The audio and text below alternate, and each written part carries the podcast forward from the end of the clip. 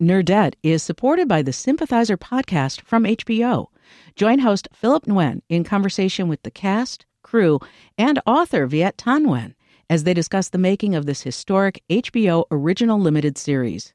Stream new episodes of HBO's The Sympathizer Sundays exclusively on Max, and listen to the Sympathizer podcast wherever you listen to podcasts.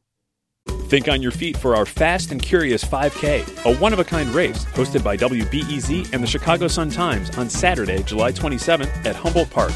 More info and early bird registration at wbez.org/events.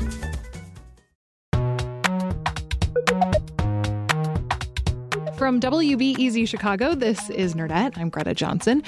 The holidays are right around the corner, which has notoriously been a weird time for COVID in the last several years. That's why we thought now would be the perfect time to check in with Dr. Emily Landon, who we like to call Nerdette's resident epidemiologist. Her real job is that she's an infectious disease specialist at the University of Chicago. Emily, hello. Hey, how are you? I'm all right. How are you? I'm good. It feels weird to be back. I, I love being on your show because it's so great, but at the same time, that means that people are confused about COVID again. Yes. Yeah. Yeah. At one point over our numerous check ins, you talked about how a good gauge of how things are going is having a sense of how many people in your circle at any given time have COVID. And for me personally, it's been really quiet, especially over the summer. But in the last two weeks now, I know of three people, which is like, oh, it's happening. COVID cases are picking up, influenza cases are picking up, and RSV is, is really going strong right now. So RSV is short for respiratory syncytial virus. And it's mostly a problem in young kids. So if you've got a little baby or a little kid, you know about the RSV problem right now. Mm-hmm. And you know about the dwindling number of hospital beds that are available for kids that need them. But adults can get that too. And adults can get influenza, and influenza is pretty bad. Yeah. Hospitals in the southern half of the United States are getting pretty, they're going from maybe one week having maybe 15 patients in the hospital, the next week having like 70 patients in the hospital. So it's it's really rapidly getting increasing in those areas. And we're just starting to see the beginning of the influenza here in Chicago. But my guess is Greta, that you'll start seeing more and more of your friends having flu or COVID, or if you, I mean, you probably already have had some people that had RSV. They may not have known it, but they did. Mm. So, yeah, what is your advice for best practices during the holidays this time around? So, I think it's tough, right? We have to think about influenza, RSV, and COVID right now. And while it may seem like all of these respiratory viruses are basically the same thing, they are not the same thing. Mm. Um, and it's not just semantics, right? Oh, it's just the flu. It's like there's significant differences in how each of these diseases spreads and who is going to be most affected by them and who is going to have the worst outcomes from that. And we have a lot that we don't yet know about why some people are having more severe disease with some of these respiratory viruses now compared to before. Um, but this idea that because you didn't get exposed to a bunch of viruses for the past few years, now you're getting sicker when you get one, that's not actually a thing. Mm. And I'm not mm. sure that that is uh, explains why people are getting sicker. Maybe for some people, maybe there's a, a kernel of truth in that, and we need to do a lot more research to know for sure. And then there's the fact that influenza and COVID are just really bad, and RSV is really bad for little kids, especially. So yeah. there's a lot to think about here when it comes to the holidays. But the good news is that it, it's not too complicated to avoid getting these diseases. So yeah, to that end, like what are you, how are you feeling about gatherings and travel? I assume you're recommending masking as much as possible in indoor places, yeah. etc. So what we've learned over the past couple of years is that masking is king at preventing most of these things. Now RSV, I'm going to put a little asterisk next to it. It's a little different. It's mostly spread by touching of surfaces that are contaminated. Hmm. But when people are masked, they're not spreading their respiratory droplets to those surfaces. And when you're masked, you're not touching your mouth and nose so much with your hands after touching those surfaces. Mm-hmm. So masking can still be helpful, but keeping your hands clean is sort of also important. So with flu and RSV on the radar, we need to do the things that we were doing for COVID, and we need to worry about keeping our hands clean a little bit more than maybe we would have done last year. If you wanted the five second answer, it's mm-hmm. wear your mask, the best fitting mask that you can, whenever you're around people that you don't really need to be unmasked around. If it's not essential to be unmasked, then you should wear a mask. And then choose your unmasked contacts or gatherings really carefully. This is the same advice I've given you every time we've talked about the holidays. Yep. Yep. Choose wisely. And if you're going to be unmasked around someone who's really high risk for any one of these diseases, that means you need to be careful in the days leading up to that gathering in order to be sort of responsible. It's not 100%, but it certainly will help. So, when it comes to people getting COVID these days, what are current CDC guidelines around isolation? The CDC is not looking out for your individual safety. They are not supposed to. They are supposed to look at the health of the whole community. They want to make sure people are in their jobs. They want to make sure that kids are able to keep going to school. They want to make sure that daycares stay open. They want to make sure that you can go to the grocery store and get the things that you want and that the sort of economy functions the way that it needs to function and that the hospitals aren't getting overloaded. A lot of people are getting respiratory viruses. It's really common right now. So the CDC guidance technically says if you get COVID, you need to stay at home for five days from the start of symptoms. And then after that, you should wear a mask for the next five days when you're around anyone. And that includes your best friend, your spouse, your children, and your family members at Thanksgiving. So you really can't attend a Thanksgiving gathering in for 10 days is what it comes down to. If you want to be doing the right if thing. you want to eat food. Yeah. Yeah. If you want to fudge that a little bit and you want to be able to spend time with people, even though you're in that five to 10 day window, you can use rapid tests to help you be able to do that. When your rapid test is no longer positive, you're probably safe to be around other people. I like to say you need two in a row, at least 12 hours apart, in order to be okay to be unmasked around people.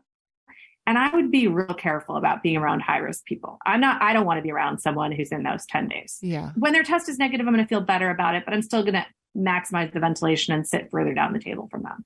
The other option is to just wear your mask at dinner and eat at another time, which sucks, but Yeah. it is what it is. Yeah.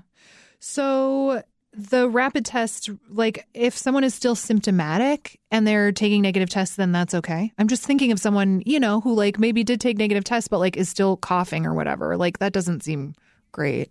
If you're only a few days into your infection and you're still feeling pretty sick and you're getting negative tests, you might not be swabbing correctly. So you want to make sure you've gotten a positive test and that Mm. you're doing it right. And then I think it depends on how symptomatic you are, right? So some people are going to have this sort of lingering long cough after a viral infection, the post-viral tussive syndrome, as we call it, which is not very friendly of a name. Um, they are probably not very contagious, not at all, probably if their tests are negative. But the person who's still kind of you you need to be over your fever. You need to not have a runny nose anymore. You need to not be coughing all the time. Once you're past those things and you're feeling really sort of back to yourself and then you've got a negative test, those two indicators together are going to be a lot more reassuring than just one of them. Should we expect another wave of COVID cases this winter? We're going to get into it after the break. Nerdette is supported by the Sympathizer podcast from HBO. Join host Philip Nguyen in conversation with the cast, crew, and author Viet Thanh Nguyen as they discuss the making of this historic HBO original limited series. Stream new episodes of HBO's The Sympathizer Sundays exclusively on Max, and listen to the Sympathizer podcast wherever you listen to podcasts. Think on your feet for our Fast and Curious 5K, a one of a kind race hosted by WBEZ and the Chicago Sun Times on Saturday, July 27th at Humboldt Park. More info and early bird registration at wbez.org/events. So I would love to talk a little bit about the booster, um, just because it's been a while since we have. At this point, who do you think should be getting it? Should Everybody should it? get a booster. If you haven't gotten a booster this fall, get a booster. They made the Okay, great. rules so that everyone qualifies for a booster this fall. This was Mhm. I think I told you before. I thought we were going to get into a little rhythm where everybody was should get a booster at least once a year, probably in the fall, and then immunocompromised and high risk people were probably going to be on a six every six month schedule. They did that by sort of resetting the clock and saying anybody who's less than two months out from a dose or more than two months out from a dose needs to get a booster. And that means like if you even if you've got your I don't know, your booster of the original version in August, you're going to time out real soon and you can get one of these. So they just want to get everybody on a, Oh. a flu shot cycle. So flu shot, COVID shot at the same time. And I think that's the right thing to do. And you should put yourself on that cycle. Now is a great time to do it. Definitely get it done. Mm-hmm. So I know we are concerned about RSV and influenza and COVID this coming flu season, which is exhausting just to say in a sentence like that. Um, what is the sense you have of like, you know, I think about Omicron this time last year. Is another variant likely to pop up, or do we have enough on our plates? is nature going to give us a pass? We have what I think is likely to be the next variant of interest, which is the BQ1.1. Suffice it to say, it's, it's still in this Omicron category. Okay. And we are seeing it sort of increase now in our communities. It was causing a lot of cases in the UK and in Europe. Those are maybe coming down now. We're seeing a lot of it. Individuals who had BA4, BA5 are probably not protected from BQ 1.1. Some will be protected, some will not be protected. Obviously, I can't make it. Yeah, that's fair. But um, definitely that seems to be creeping up, but it doesn't seem to be that sort of overwhelming, really fast spread like what we saw with Omicron last year, which is great. So if that turns out to be our winter variant with respect to COVID, that's reassuring and would be somewhat more manageable than a giant Omicron looking spike. The real problem is that it's definitely going to be combined with influenza. That whole twin demic that people have been talking about mm-hmm. since 2020 winter, it's here. Like that's what we're going to have. And it's going to be really rough for people. And you can absolutely get two respiratory viruses at the same time. So any, and that, is bad to do, by the way. So I recommend avoiding getting sick. And I, I, I cannot recommend enough laying low in the week before Thanksgiving, the week before your Christmas get together, the week before whatever get together you want to have. And that means like you're going to have to probably choose if you're, if they're going to be like work get togethers in the week before a family get together, you kind of need to pick one because you're going to have significant exposures at one or the other. And so you can't plan on being healthy at both of them. It might happen, uh, but you can't like rely on it. Emily, I'm tired. yeah. You know what? I'm going to tell a personal story here, and I don't. Maybe it's not useful, but maybe it is. Okay. When when I first got diagnosed with RA, rheumatoid arthritis. Yeah, rheumatoid arthritis. I was really focused on getting all the way back to normal. Mm-hmm. I wanted to be better. And my doctor sat me down and she was sort of hardcore, you know, and she said, Emily, you need to get over this. Like you have a chronic illness now. Mm. You're not going to be the same as you ever were before. It's time to just accept that and move on. Illness is going to play a role in your life and you're going to have to decide how you're going to handle that. And I was like, how can you say this to me? And like, I'm pretty, you know, I don't really sugarcoat very much either. So I, he's not, you know, I'm sort of surprised that I had this reaction, but she was a hundred percent right. And it was really tough at first for me to accept the fact that illness was going to intrude on my life when I didn't want it to. Mm. Before that, I didn't get sick very often. And now, you know, sometimes I can't write notes because my hands hurt too much. And that's tough. But I got over having illness intrude on my life back when I got diagnosed with rheumatoid arthritis. I think a lot of Americans are so used to not having anything mess up their plans or mess up their life and the fact of the matter is that unplanned stuff like illness is, is always out there. And we have moved into a post pandemic time where illness is just going to play a bigger role in our lives. You can ignore it, but then you're going to get sick more often. Mm-hmm. Or you can take appropriate measures to avoid getting sick so often. And then you might be more likely to be able to go to the stuff that really matters and do the things that you really want to do. This isn't going to be the last pandemic I mean, I've started to think about, I think this is probably one of the side effects of climate change and the damage that we've done to the world. So I hear you that you're really tired, Greta. I know you are. I am too. But I think we have to start just shifting our mindset from, can I get through this Christmas without having to worry about it to like, how am I going to incorporate this threat in my daily life? That is a super helpful framing. And really depressing, right? yeah. yes, also that. I want to be clear though. I, it's okay to be upset about it and to be annoyed and to be angry because nobody deserves this, right? Like nobody deserves to have to deal with this. And it was easier before, right? But I don't think yeah. we're going back there. So I think we have to complain about it to our friends and vent and be unhappy. but I don't I don't think we I don't think we can afford and you're not I know you're not living this way, but I don't think we can afford to just ignore it. Yeah. Yeah.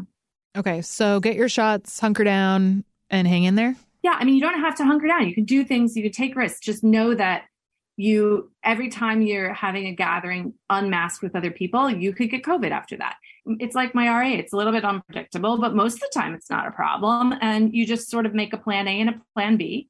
And if you've got two things and you can't decide and they're all within a week, you go to one and then you test a lot after that and you cross your fingers and you hope everything's okay for the second one and maybe you'll get lucky. But you what you don't want to do is like say, screw it, I don't care about your risk because I don't want to deal with this. There's a lot mm-hmm. of people out there who are still pretty high risk from COVID or influenza. And some of them are the people that you love the most in your family. We can still have fun, do crazy things, decide that some things are worth taking the risk and also be respectful. Okay, that seems reasonable. I feel I, we can do that. yeah. Well, Emily, thank you again and again and again for coming on. We really appreciate it. You are so welcome.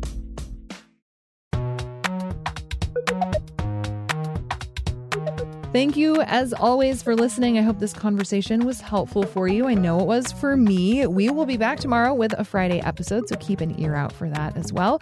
Nerdette is produced by me and Anna Bauman, along with Sam Deer. Our executive producer is Brendan Banaszak. Stay safe out there, y'all. Nerdette is supported by the Sympathizer podcast from HBO. Join host Philip Nguyen in conversation with the cast, crew, and author Viet Thanh Nguyen as they discuss the making of this historic HBO original limited series. Stream new episodes of HBO's The Sympathizer Sundays exclusively on Max, and listen to the Sympathizer podcast wherever you listen to podcasts.